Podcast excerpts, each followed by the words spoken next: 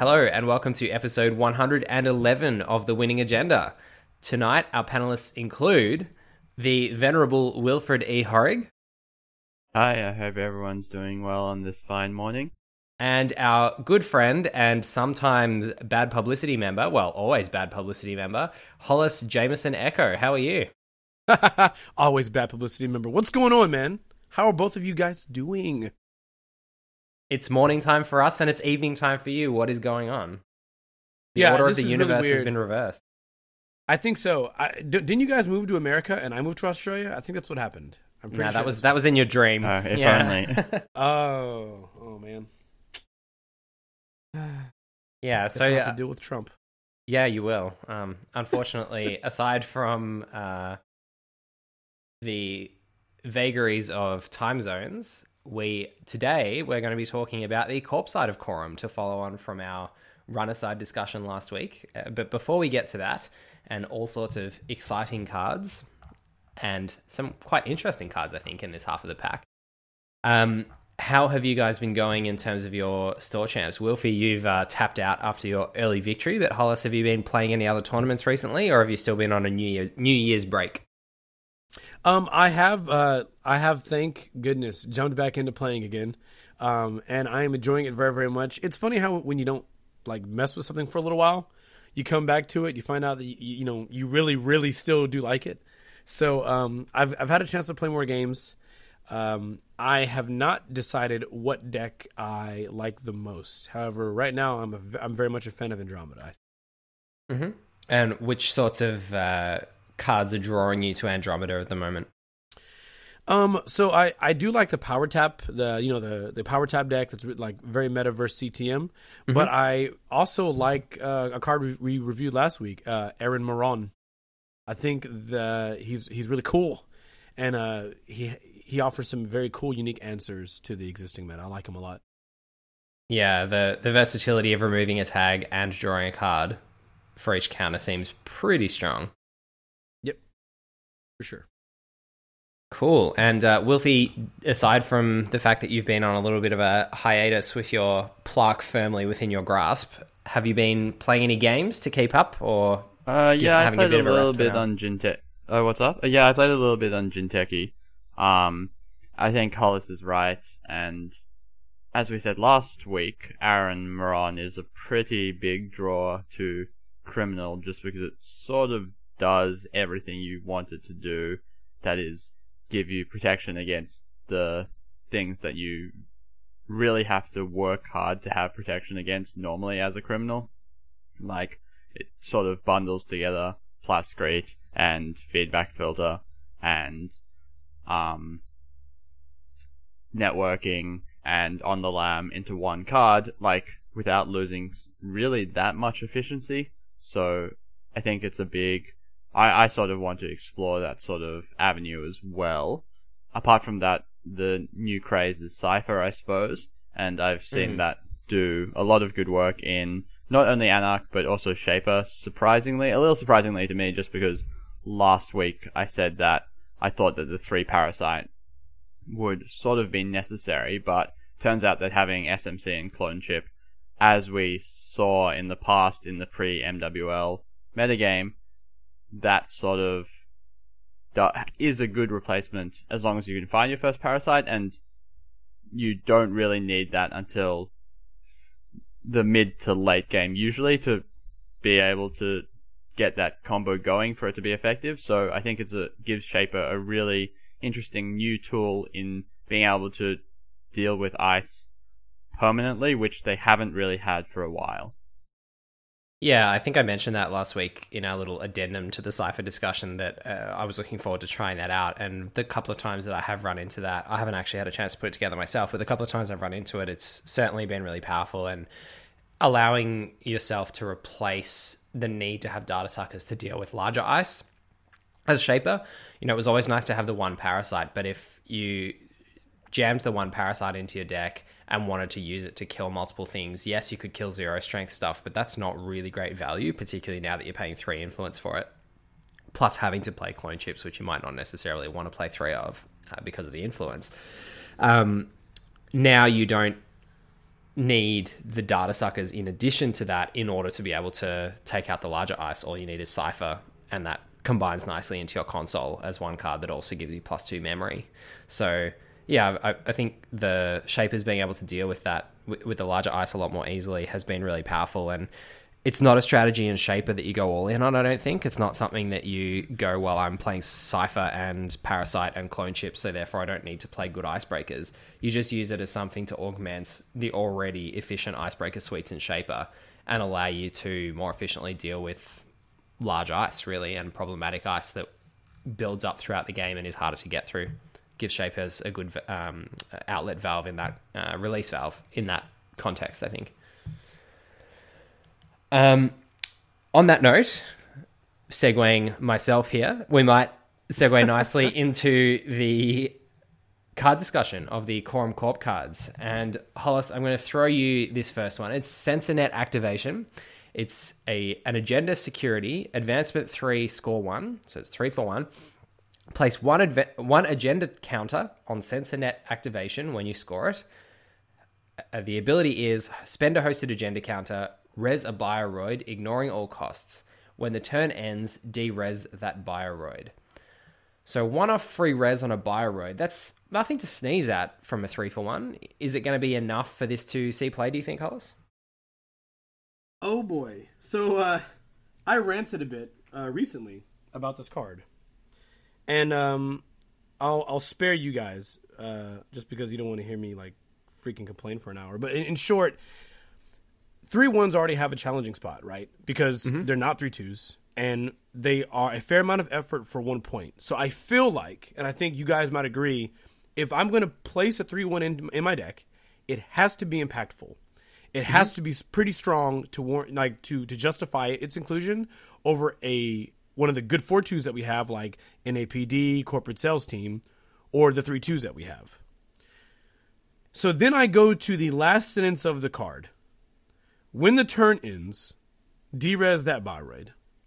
And I cannot for the life of me imagine, in a world where it's already hard to justify a 3 1, how resing a bioroid and then having to derez it after you use the counter is worth a 3 1 inclusion.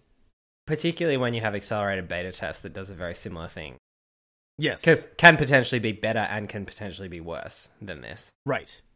But I mean, in general, it's, it's basically like if if if ABT is at all better, it stays. It's significant. Like it's it's a significant advantage.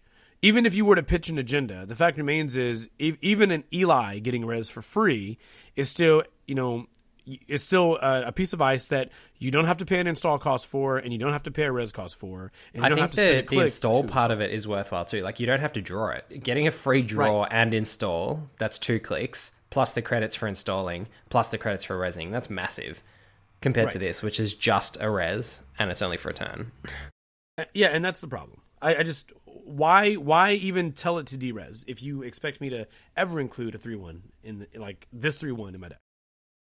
So, Wilfie, after hearing Hollis's rant, are you going to be quickly and hastily removing all of these from the decks that you'd included them in? Well, I do like I do like to play Bioroid decks. It's a little on theme, but I think Yes.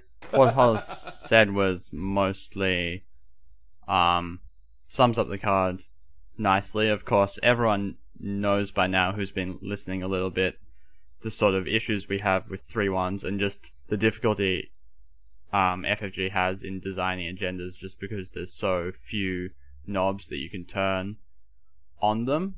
Like there's difference between a three one and a four one, a three one and a three two, or a four two and a five two is obviously so large, and this ability doesn't really um, make me want to spend the cost on having a 3 1 in my deck.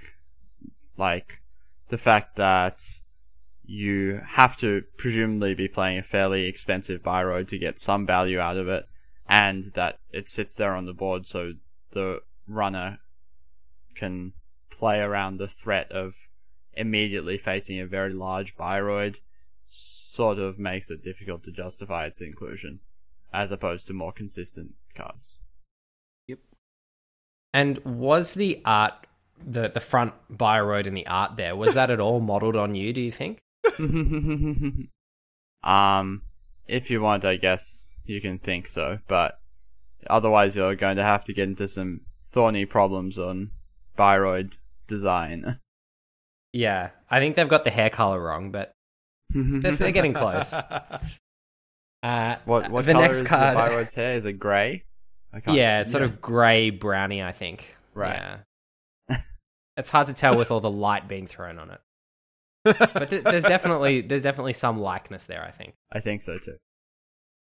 The next card in the pack is Violet Level Clearance. It's an operational terminal transaction, like all the clearances.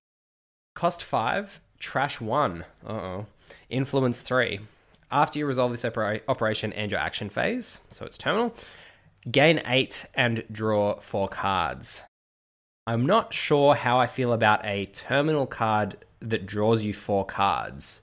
Wilfie, that seems like it's going to be something a little bit difficult to maneuver into your turn efficiently, but also having a one trash cost seems like that might consign this to the bin a little bit more frequently than the runner just trashing it. What do you think?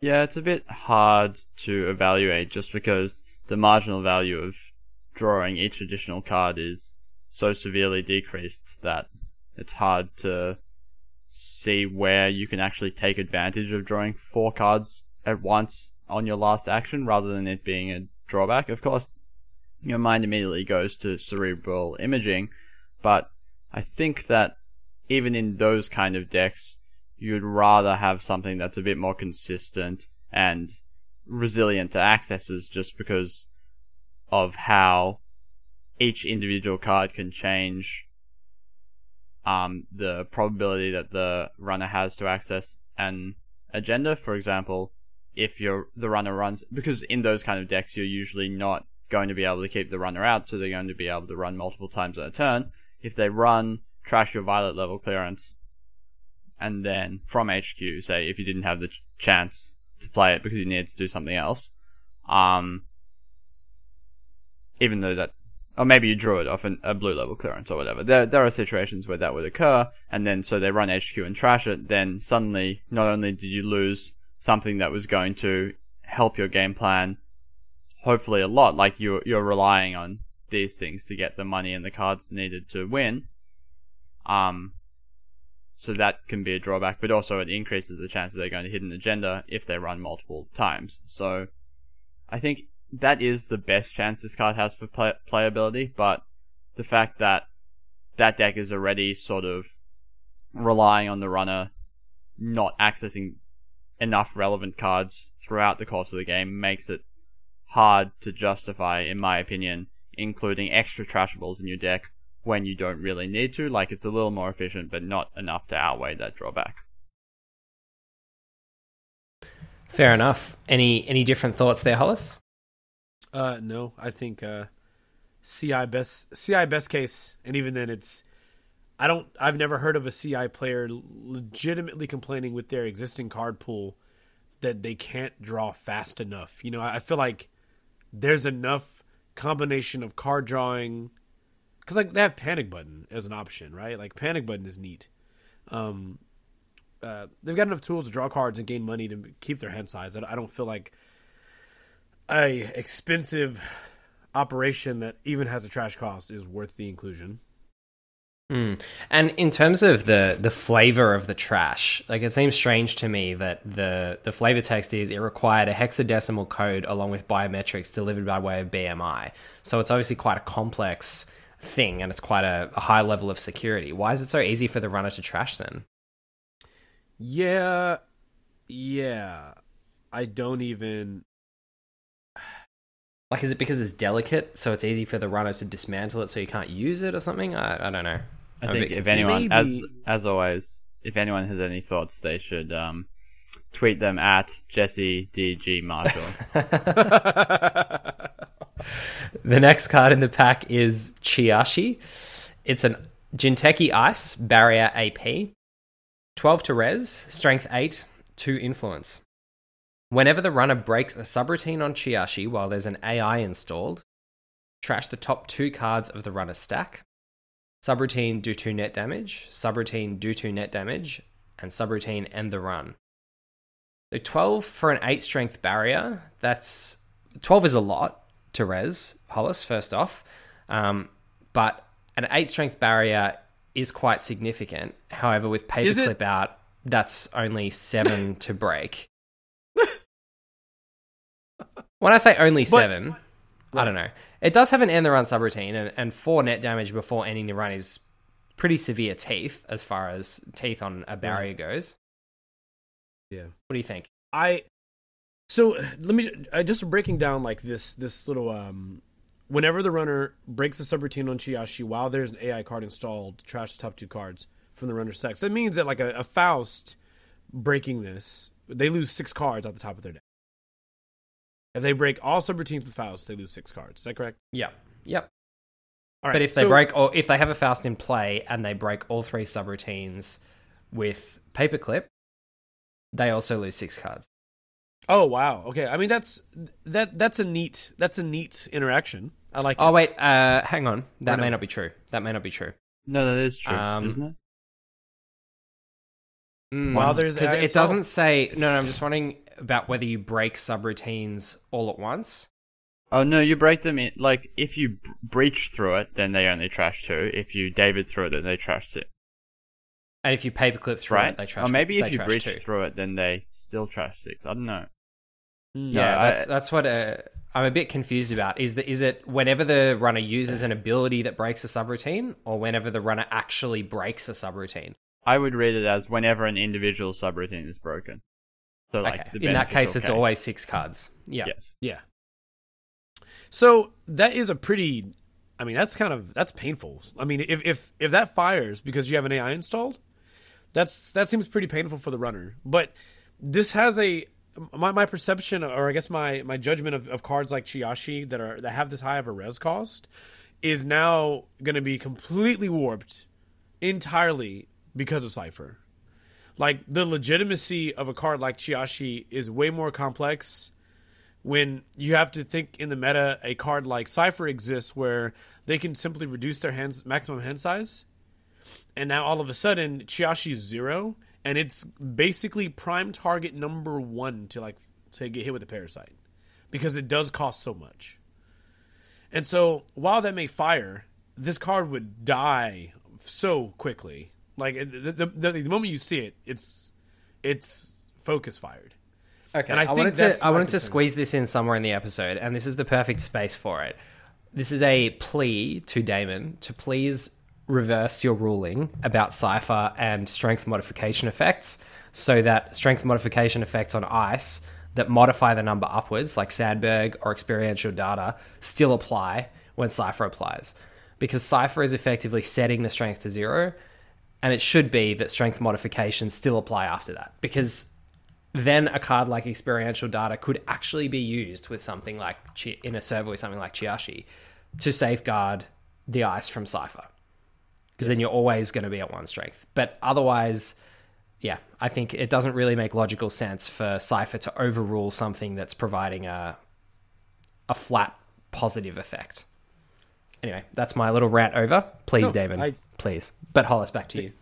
No, I, I think it's well. I think that rant was well placed, and and uh, but yeah, that, that's basically my concern with Chiyashi. It's it's very expensive, and even if you were to rationalize, it's it's fine to res the card because the benefit is, is to me it's pretty significant if you, just for having a Faust installed. There's a lot of weird, unique things the, the runner gets to do. The runner gets to install paperclip from the discard pile if they're Anarch. So if they use Faust, they're just going to install paperclip and then override Faust and trash it. So like there's there's really weird interactions I think the runner ha- already has answers to just given the existing cards in the card pool. And then you look at Sifr that makes a resing any card that costs 12 like that even more dangerous and risky. And that's pretty much where I'll leave off on that. Makes sense. Wilfie, did you have any other thoughts on Chiyashi? Uh, I will just say quickly that I think one unexplored use is that it's probably better than Tollbooth or DNA Tracker in Blue Sun as an oversight, or not just as an oversight AI target, but primarily because its extra cost is ameliorated a little bit by oversight. Um, in the sense that it still gives you an end the run subroutine when you want it, like Tollbooth, which was the big um, trade off between Tollbooth and DNA Tracker, but it's about as difficult to break as DNA Tracker and also about as painful for the runner to hit. Or if a little more, probably a little more painful.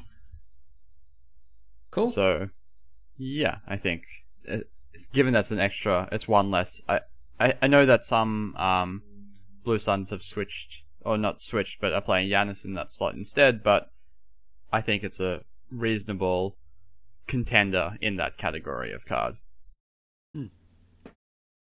The next card in the pack is Psychokinesis. It is an opera- a Jinteki operation. It's terminal. It costs one, and it's got two influence. It's got the terminal text, and then it says, "Look at the top five cards of R and D. If any of those cards are agendas, assets, or upgrades, you may install one of those cards in a remote server." So this can go in an existing remote server. It can be an agenda, asset, or upgrade, but it has to end your turn, and it costs one, and it has to be in the top five cards of R and D. Thoughts on this, Hollis? Uh, well, I mean, it has Caprice on it, so it's uh top tier, right? That's what that means. That's uh, that's the way it's. Is that is that Caprice? Are we, are we sure it's Caprice? I, I think it is though. I think it is Caprice. Uh, but you know, it, it doesn't matter. My my joke aside, my horrible dad joke aside. Uh, I don't know. Like we I can't see the back of her neck, so we can't be sure about the barcode. We can't match the barcode. Well, it could just be a clone, and clones are people too, right? That's true. No, uh, I don't know how I would ever. I don't know if I could ever make the deck slot work for this because the effects seem so, um, like marginal. Like the, the, the use of it is so marginal. I, I don't know if I would. It, it fits very much in the same space to me as like uh, Toshiyuki Sakai, whatever, whatever, whatever it was, where it's like you get to play the Jinteki mind game, but the question is, what are you actually doing? Like when when you play that mind game, is it helping you win the game, or are you just hoping the runner makes a mistake? And this is sort of in that same like circle where you, you know you look at the top five, you choose, you effectively choose a plethora of cards, you install one. Well, I mean, what's the expectation here? Like, are you expecting the runner to psych themselves out, thinking that it's not an agenda, or, but it really is? Are you just simply grabbing the best asset you can? If that's the case, there's other ways to do that. So I, I don't know. It feels like it would be kind of hard to slot this in when there's other very specific tools to go get certain cards. It feels to me like this could be part of um, trying to s- speed up the aggressive Jinteki plans that are trying to put a DNA tracker on a remote and then install House of Knives in it in Potential Unleashed. You know, those sorts of decks where you're trying to compress the runner's ability to respond to your net damage threats uh, and force them to take turns off to recover. And at that moment, you really want to find the next House of Knives, or you really want to find the next threat to put in the server, and you don't have it. The question is, is it that much better to put Psychokinesis in your deck than to just put more threats in? And I guess that depends on how quickly the available threats in the card pool taper off after the ones that you already have included. If the answer is that there aren't any more threats, you know, you filled up your agendas, you've got three snares, and there's really not, no other installable in remote threats that you want to include, then maybe playing one or two psychokinesis could work to help you find those existing threats in a more timely manner. Um, but even then, the problem that corps are going to find when they're deck building is that including cards like this, in addition to your threats, in addition to your economy cards, is really hard to do. Um, so you're gonna, you know, you're gonna have to be replacing probably card draw with this. But the only card draw that most corps play is Jackson. So yeah, I, am not sure. You may then have to replace economy cards, or you may have to replace, you know, threat cards with this. And at that point, I'm not really sure that the decks are going to be functioning better than they were before. But being able to accelerate your game plan more consistently is certainly a beneficial effect. Any thoughts, Wolfie? Uh, I don't know. I think this card is actually pretty good, but I'm not sure whether it has a place. Like as you guys said, deck slots are fairly limited, but I do think in terms of efficiency, it really does hit the mark in the sense that you look at the top five and you get to basically draw one into your hand and install it immediately. So that's Yeah. I think re- fairly efficient in what it wants to do. And if your game plan is to score, like there, I think there are quite a few marginalish Jinteki decks that do sort of want this kind of effect. not only to install Psychic Field or Snare, but also just to find one heart, like, to when you're trying to set up your Nisei Mark II Caprice server to find the other half of what you're missing. Um, it is a bit awkward that you can't. It has to be your last. It's a. It is a bit awkward that it's a terminal. That's probably the biggest strike against it because you can't find an agenda and then advance it immediately. But I still think that, um, in a deck that's relying on Caprice to score, whether those decks have a chance of being playable still, that's a different issue. But in that kind of deck, you really do want to find things to go in your remote as quickly as possible, and this I think helps in that respect. So, mm. in yeah, in a deck where you're planning to have Caprice on your remote all the time and use interns or friends in high places to recur her, and then some way to find her and seven points worth of agendas, I think this card could definitely have a place. It's whether that sort of deck, I think, or similar decks are viable is a different, is the issue, I think. Yeah, it really plays well into that Jinteki Biotech um, greenhouse strategy of never advancing your first Nisei and then pot- potentially even never advancing the rest of them with biotic labors. Um, using friends in high places, using Caprice, as you said.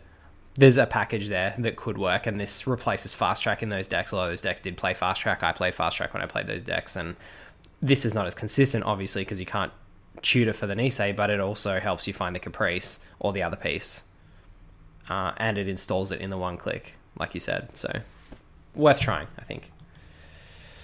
The next card in the pack is Net, Net Quarantine. It's another NBN 4 for 2 agenda.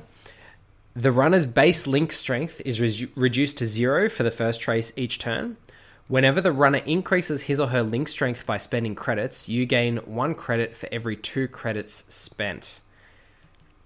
I know that Link has been used a lot more lately, Wilfie.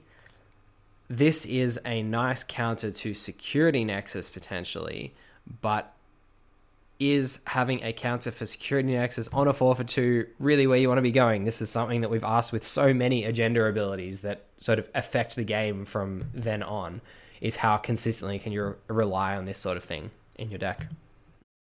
Yeah, exactly. Like when, as we always say, if you want an agenda ability to be active, you really have to build your deck around it. And and not only that, the first agenda basically has to help you score the second and onwards agendas. And like you know, I think this ability is kind of effective in some sense. As you said, it's a good counter to Security Nexus just because of how reliant those decks are on Nexus. But just the chance of having it in your hand, scoring it, and then, you know, having it be effective in a game where you have to choose it as one of your precious agenda slots because basically every faction has is overflowing with good agendas by this point is sort of I'm a bit skeptical about. Like even in the situation where all of your opponents have Link, it's really hard to score a 4 for 2 already.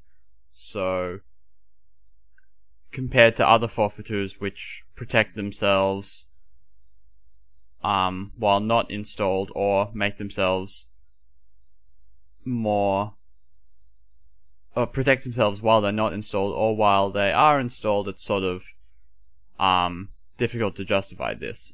Like, in an average situation, I would say I I would say that the best use for it against a random deck is like a deck that no, doesn't necessarily have cards like Security Nexus is with s- controlling the message. I think just because sort of you make them either pay or take the tag and then spend the action each turn to remove the tag, which is I think the greater benefit of CTM when your opponent can't just pay through the trace but still, that deck really, really doesn't have room to include cards like this, and it's really hard for it to score agendas early. So, yeah, just and the problem with this and controlling the message is that it's only the first trace each turn, and giving the runner a trace that they can activate to use this up before they use their Nexus or before they use their Citadel Sanctuary pretty much means that they have the switch to turn this off if they want.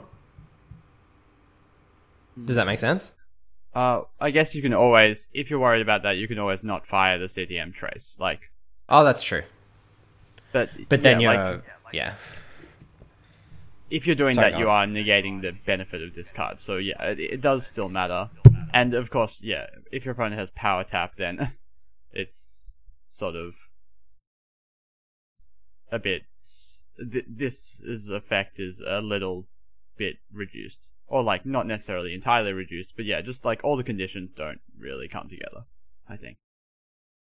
Yeah, there is a level of power there, though, isn't there? So it'll be interesting to see if it can come together in some way. Hollis, any thoughts? I can't tell you how excited, ecstatic, really, I am that NBN has a card that isn't like top tier. Like, I'm so happy to see a not like obviously great NBN card. Mm-hmm. Thank you. It's like it's it's it's exciting. It has so been a little while. Yeah. yeah, it's been a minute. The next card in the pack is Herald. It is an ice code gate. It's NBN. Two to res, one strength. It's got a trash cost of one, and it's two influence. If Herald is accessed from R&D, the runner must reveal it. When the runner accesses Herald, he or she encounters it. Ignore this ability if the runner accesses Herald from archives.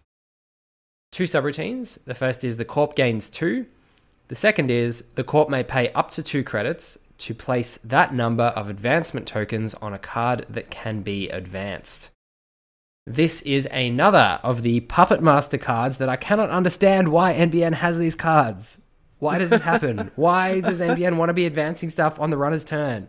There are no NBN cards that want to be advanced on the runner's turn. This doesn't make any Yes! sense to me. Let the hate flow through you. Yes.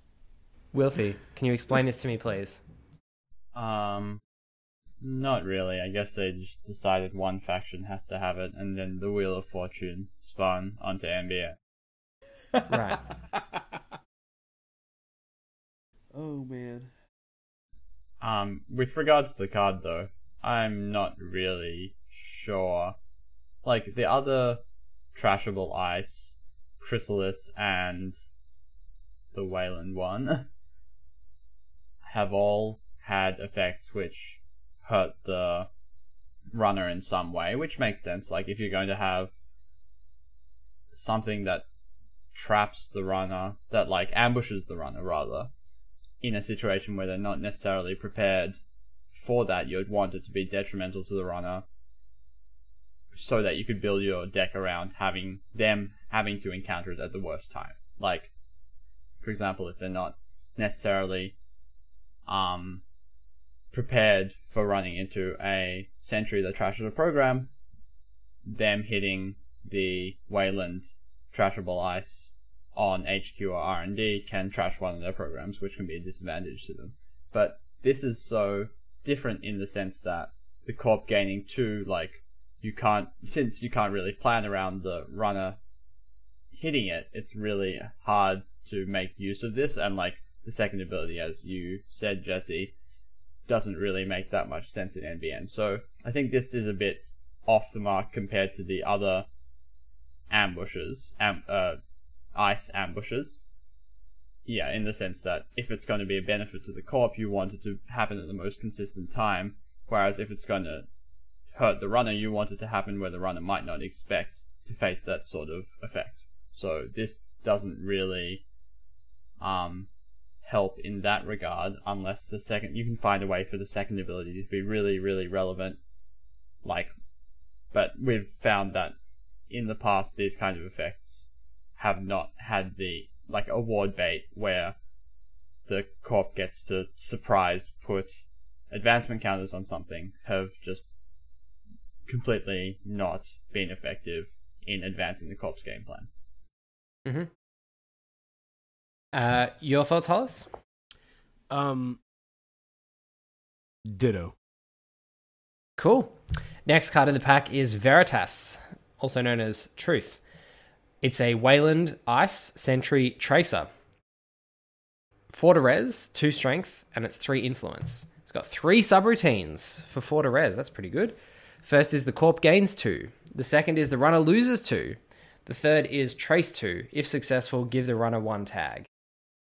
Feel like this might be a little bit late to the party in terms of traces. Uh, corp traces that initiate at trace strength two probably not going to be succeeding very often in the current metagame. And a four cost sentry that gains you two and taxes them two. Not really what you want your four cost sentries to be doing. Not really that impactful an ability. Uh, do you have any thoughts on how this could potentially be in any way useful, Wilfie? Um, I'm not sure. It reminds me of Caduceus, which is still a playable card. Um, Does but- have the words end the run on it though. yeah, exactly. Like Caduceus, I think does a little more of what the Corp wants to do with its early game sentries. That is, um, if they run into it on the central, just with a random probing run, you gain some money, but also they have the runner has to think about whether they want to continue. Like, and it's usually if they're just running to gain information or to perhaps steal an agenda off the top, then it's not that beneficial for them to pay into the Caduceus, whereas this, sure, it's a bit more taxing if they run into it blind, but it also guarantees that they get to access a card. So, I think that in that sense, it's a bit worse.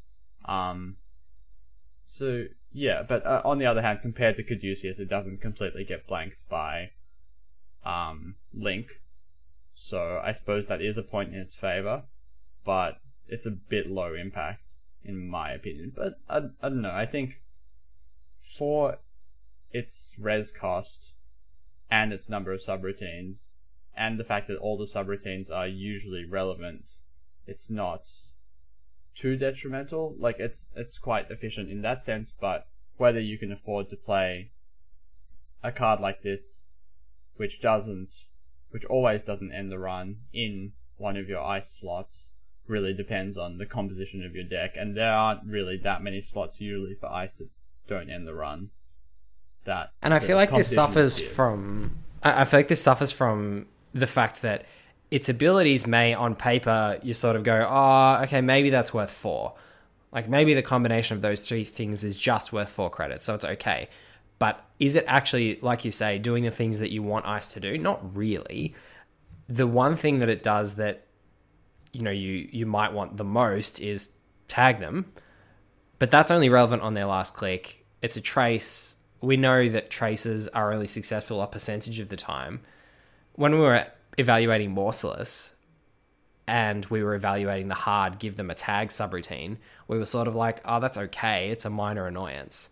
And Mausolus is also four to res, right? Uh, so- I, I thought it was five, but that's cool. Yeah, maybe. you know, it, I just don't that- see how how this is going to be impactful enough. I mean, Caduceus can gain you back the full res cost. Um, this gains you back half the res cost. Yes, it makes them lose some, which both of those first two subroutines do synergize with the third one. But the fact that it may the third one is only going to be relevant some of the time. It's only going to be a minor annoyance, and against a whole lot of decks in the metagame, it's going to be completely blanked. Uh, yeah, I just struggle to see how this is really going to be impactful enough Yeah, no, you're without right. an end Mausolus- run and without a trash. Yep. Mausolus is four strength. Uh, sorry. Yeah, you're right. Mausolus is four to res, five strength. So yeah, this compared to that, it's just I think not on the same level. This is. Any this thoughts, Hollis? Yeah, Um, Justin, if if Weyland's looking for like any sentries in faction that they don't, uh, just because they want to have sentries, uh, I'm with Wolfie in regards to thinking that I, I think that Caduceus is is still better there. I think for early game, but I also think as runner, I still don't want any of these things to fire. And it, it's it's it puts me in a weird mental like mental space. Like as a runner, I I still don't want Weyland to gain two credits or have a four credit swing against me and I'm probably still going to pay to break the server either you know either uh, to beat this trace or to just break it you know with a mimic or something. So I'm still going to pay three versus ice, and it still seems like it's the word I'm looking for. I think is fine. Like it's not Yeah. great, but you know, as corp, if make a, a ice with three subroutines that I know the runner doesn't want to hit, even if it's not an ETR, that still seems okay. Um, I just don't. Uh, I agree. I don't know how I include it though. I, I Mausolus is clearly better, right? Like, I don't. mm. I feel like though you don't want them to resolve, but they can. Like it's not the end of the world if they do most of the time. And Yeah. it's it's similar to negotiator in that way. It's like if sure if the subroutines resolve, I lose four. Okay, wow, that's not great, but it happened. You also paid four to res this thing. I don't have to run into it again until I'm sure I can deal with it. It's sort of the same with this. It's like those things resolve fine, and if the runner is playing Link, which so many are at the moment, it's like okay, I'll break the first couple or I'll let them resolve. Either way, it doesn't really matter that much. And then you can do nothing with your trace. Like, Yep. yeah, not really feeling it. The next card in the pack is Brian Stinson. It is a unique upgrade character. It's a Weyland card as well. Two to res, five to trash, three influence. While the runner has fewer than six credits, Brian Stinson gains click player transaction operation from archives, ignoring all costs. Remove that transaction from the game instead of trashing it. This is a bit of a flashback to another mechanic, Wilfie. Um, what are your thoughts on this? That was a powerful mechanic in the other game. Is this going to be as powerful? Um, well, yeah, I think that anything that lets you recur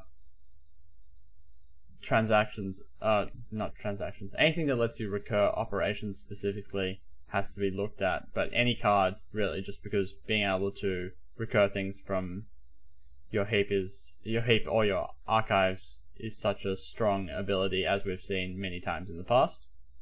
But what kind of kills this card for me is the while the runner has fewer than six stipulation. We've seen that that's not necessarily the end of the world, with observe and destroy being very playable in fulfilling a specific function, but this sort of one isn't in the right faction, which is the faction that has closed accounts and also can enable closed accounts very easily, but two doesn't have the same impact that observe and destroy does. Like the best case scenario is that for the one turn while they're on the six, you get to gain some money, which is okay. It's definitely not bad to be able to play multiple transactions on one turn. Have you ever clicked like- for 15 before? Sorry. Have you ever clicked for 15 before? That would be pretty well, good. I mean, like oversight AIing a curtain wall is a similar bonus, and while that is, you know, one of the main draws to playing Blue Sun, like it Hmm. doesn't, it's definitely not unbeatable by the runner to have the call. so is that. it is it building a better world's oversight AI then? Uh, well, you have to pay to, yeah, kind of, yeah. You can think of it like that, or however you like. Like, Hmm. it is a, like if you were to replace operations in your deck with this, then it makes it like it's an economy card. If you want, presumably you're replacing an economy asset with this, um, which means that you keep your transaction count steady. Um, so that I suppose means that this the variance on this is much higher than a card like Pad Campaign. Like either this card doesn't do anything because the runner never drops below six, or you get to use it to play a restructure and you're far far ahead. But like I think maybe a bit too much of the time it sits on that former end where the runner just never dips below six, like without any way to force the runner to do that. It's I find it a bit hard to justify including this card in my deck, but I will say that maybe there is some sort of hard hitting use closed accounts thing that you can play that you can that package you can import into Weyland and this can let you sort of cement your money advantage to end up doing something with the tags. Like it can make sure like it's a bit of a convoluted puzzle to have to go to, through, but I think there might be something there. One thing I do want to add also is that it's a upgrade, not an asset, so it can sit in your mm. safest server Yes. while having a click ability, which is something that we haven't really seen before. So I think that's a point in its favor for sure. And that's pretty important in the current meta as well. If we're considering how to keep runners lower than six, having extra servers is certainly not the way to do it, considering Temujin Contract is the most popular runner economy card. So being able to sh- sort of turtle up behind your three centrals, ice them up, and have Brian Stinson sitting there at least gives you some chance of getting the runner below six. Although the problem with that is that you you are going to have to create one remote in order to present a threat to force the runner to spend credits, but that is probably doable in the first six or seven turns of the game to be able to ice up your centrals, install Brian, and then have a an Oaktown in a remote behind some ice. Yeah, I think that's a pretty significant um, advantage over other similar economy assets. Uh, any thoughts from you, Hollis?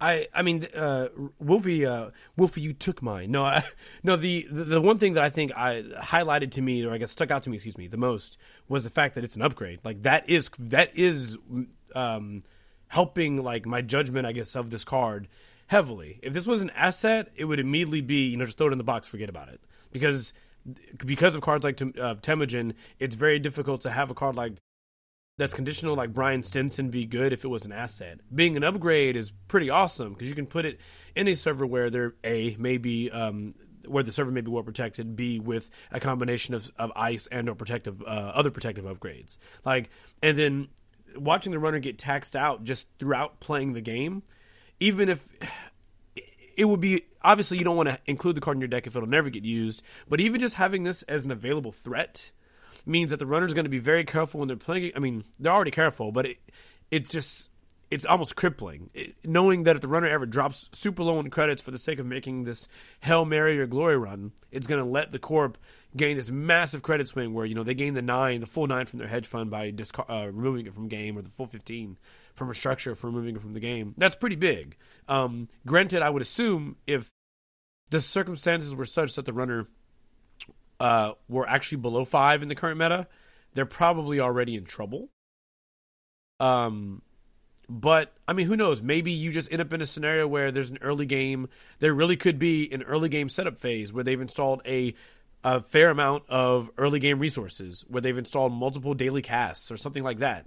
And all of a sudden, this early game low credit start for them, where they're at two, but will drip into six on the following turn, is where you can do something ridiculous, like play your hedge fund, res this, and now you gain nine more. I'm not. I know we're. I'm. I'm all in this pipe dream land that doesn't ever. That probably will never happen. But I do like that that that option for the corp. The next card in the pack is a neutral card. It's a unique asset. It's called NASX. It's two to res, four to trash. No influence. Gain a credit when your turn begins. Hello Pad campaign. But it's got more text. What? Whenever you gain credits through a card ability other than from NASX, you may spend up to two credits to place that many power counters on NASX. Click and trash it. Gain two credits for each power counter on NASX. So, if you hedge fund, you can spend up to two credits to place that many power counters on NASX. So if you hedge fund, then you spend two of those that you've gained. This gets two power counters. Then on your next click, you can trash this to gain four. Obviously, you can scale that up with multiple hedge funds, and the more uh, economy cards you use that you then feed into this, the more payoff you'll get at the end of this. But obviously, if the runner trashes it, you lose all the all the power counters on it. Wolfie, what are your thoughts on this as pretty much an upgrade to pad campaign with the exception the obvious exception of if it gets rumor milled it's blank as opposed to pad campaign which survives through rumor mill Um, yeah, so I think in general it's usually better than pad campaign, depending on how many you have in your deck, because of course you can't have multiple res at the same time, which is one of the main advantages of pad campaign is that you can use it for your long term asset economy in multiples, and they scale well. So the way to think about so you know if you're going to put one NASX in your deck to replace one of your pad campaigns, I think that's almost certainly better.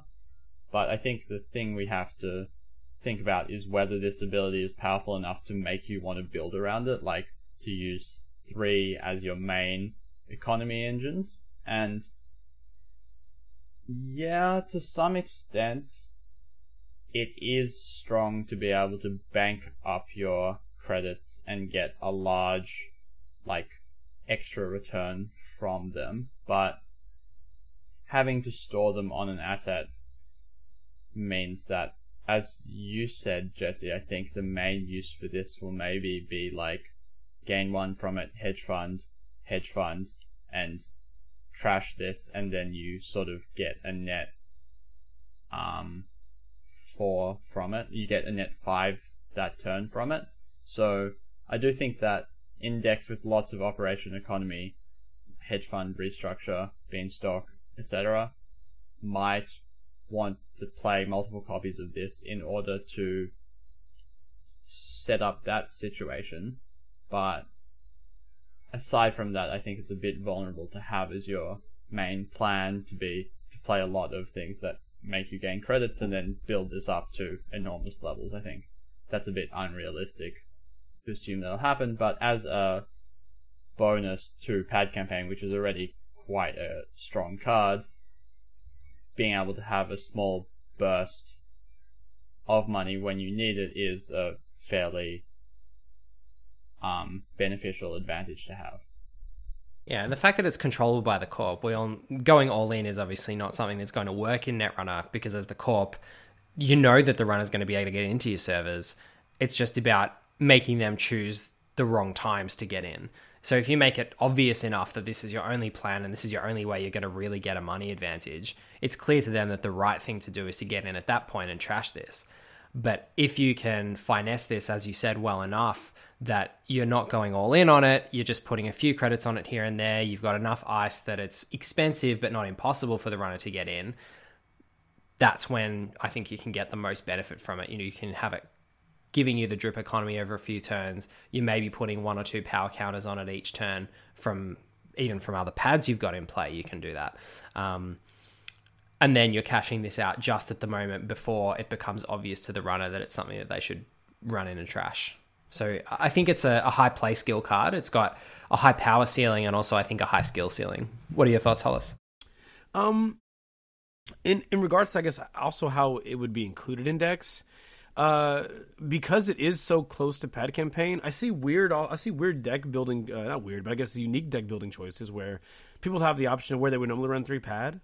They can do weird stuff like say I run two pad and one NASX, and it gives me this kind of unique flexibility because normally pad would be a card that you normally you, you would consider putting in a deck. You would you would consider putting out uh, completely naked with no protection, whereas uh, New Angeles Stock Exchange could simply be in the remote server that you have and while the pads are ticking up, you can be loading this with money. And the runner now has to kind of redo the, the equation here. They have to go, well, NASX is important for me to trash, but now I have to go through ICE just to pay for the trash. Probably worth it if there's a heavy investment, but otherwise, I'm effectively going through a server to trash a pad campaign. And again, sort of like Brian Stinson, when I get those unique options as the on the corp side to kind of um, have a devil's choice for the runner, I usually like it. Um, so I do like that aspect. Cool. The next card in the pack is Macrophage. It is another neutral card. It's a Code Gate, Tracer, 3 to res, 7 strength, and 0 influence. It's got four subroutines. The first is Trace 4. If successful, purge virus counters. The next is Trace 3. If successful, trash 1 virus. Next is trace 2. If successful, remove a virus in the heap from the game. The next is trace 1. If successful, end the run. So this is only 3 to res. Very good at dealing with viruses. In fact, dealing with them permanently, potentially, assuming that you can succeed in the traces. Um, and also having that option to end the run if you're ahead on money as well probably suffers from the current state of the metagame with a lot of link going around on the runner side, and certainly wouldn't want to be resing this if your opponent has a power tap on the table. But there is a little bit of, quite a bit of power in there for only three to res. What do you think, Hollis?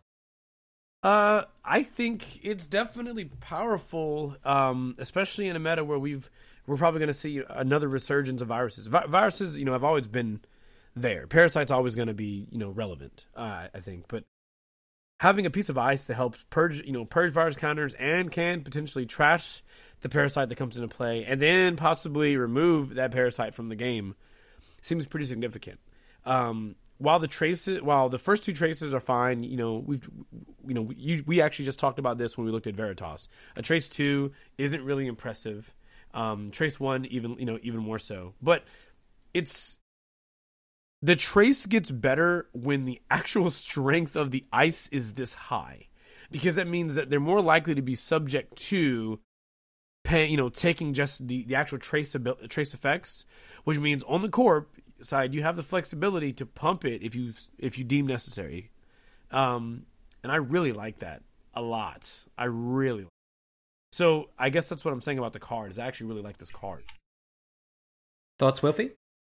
Um, yeah. So I think this card is actually pretty powerful. Whether it will see play is a different matter entirely, just because of how narrow it is in scope.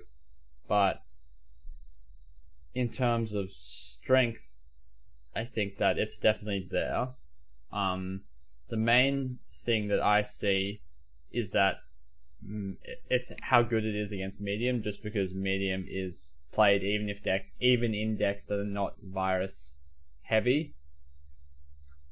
Um, and so getting to res this against a medium deck means that if they have no link, they have to pay four to stop it from getting purged, and then three to stop it from getting trashed, and then also one to have this not end the run, which is sort of. I mean, I don't know how much of a magical Christmas land it is to expect that your ice will get to not just fire because seven, three cost, seven strength makes it fairly likely to fire, but just to be resed at all against a deck with blackmail and en passant.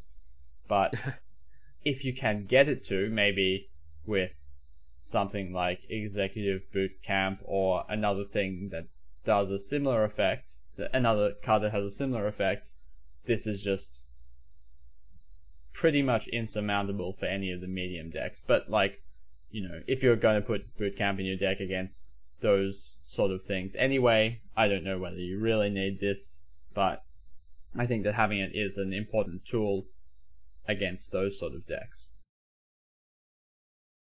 And it should be noted that when we're discussing any of the ice in this pack, we haven't just repeatedly mentioned Sifr, but obviously that looms over the head of any of these ice the threat of just being reduced to zero strength and then parasited. Well, yeah, but you know. yeah, goes without saying. The next card in the pack is Tribunal, is the last card, and it's another neutral ice. It's another it's a sentry. It's seven to res, three strength, so Bit of a reversal from Macrophage there. Zero influence again. It's got three subroutines, and they all read The runner trashes one of his or her installed cards. The flavor text is guilty, guilty, guilty. um, so the runner gets to choose. It's seven to res, and it's only three strength. So it is mimicable, but I don't know. I feel like trashing three installed cards is a reasonably significant thing pretty early. Like not turn one, but maybe turn three, four, five when the runner's setting up. Losing three installed cards can be quite a penalty, and I don't mind this, but you're never really going to be able to res this against shapers, I don't think. What are your thoughts, Wolfie? Yeah. I do agree that the ability is powerful, but just the res cost to strength ratio, meaning that it's in range of mimic immediately, in addition to basically whatever your sentry breaker is, it's not that hard for you to get through. This mean means that you're really hoping to ambush someone with it for it to be worth its the money it takes to res it, which I think is a pretty marginal proposition. Like, I mean, I suppose if you know, in the wake of Sifr, the strength of ice doesn't matter anyway, and we just want to be able to hit someone with it um, before they have a chance to parasite Sifr it away, then yeah, maybe you can trash a Sifr with it, and that makes it worthwhile compared to other similar ice, which has more strength, is harder to get through with conventional breakers, but doesn't have as impactful an effect. So, you know, I'm still not sure exactly how Sifr is going to change how we evaluate Ice. So I don't think this card is out of the contention just yet, but it is a bit hard to justify playing a card where you really need to ambush them with it in order to get value out of it. Thoughts, Hollis? The only thing this card is guilty of is not being good enough. Sign and seal it. All right. Was that? and was that on strong? that note, Sorry. that, that that was powerful, powerful stuff. That brings us to the end of our quorum card review. We will be back next week with some new and exciting content, the likes of which you can only dream of. I've been Jesse Marshall here with Hollis Eacho and Wilfie Horig. If you want to get in touch with us, you can email us at thewinningagenda at gmail.com.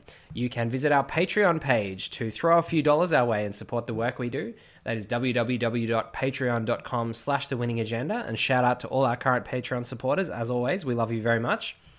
You can check us out on Twitter at, at Winning Agenda. And you can check us out on Facebook. Our page is The Winning Agenda. Thank you for tuning in. We'll see you all next week. See you, everyone. Thanks for listening.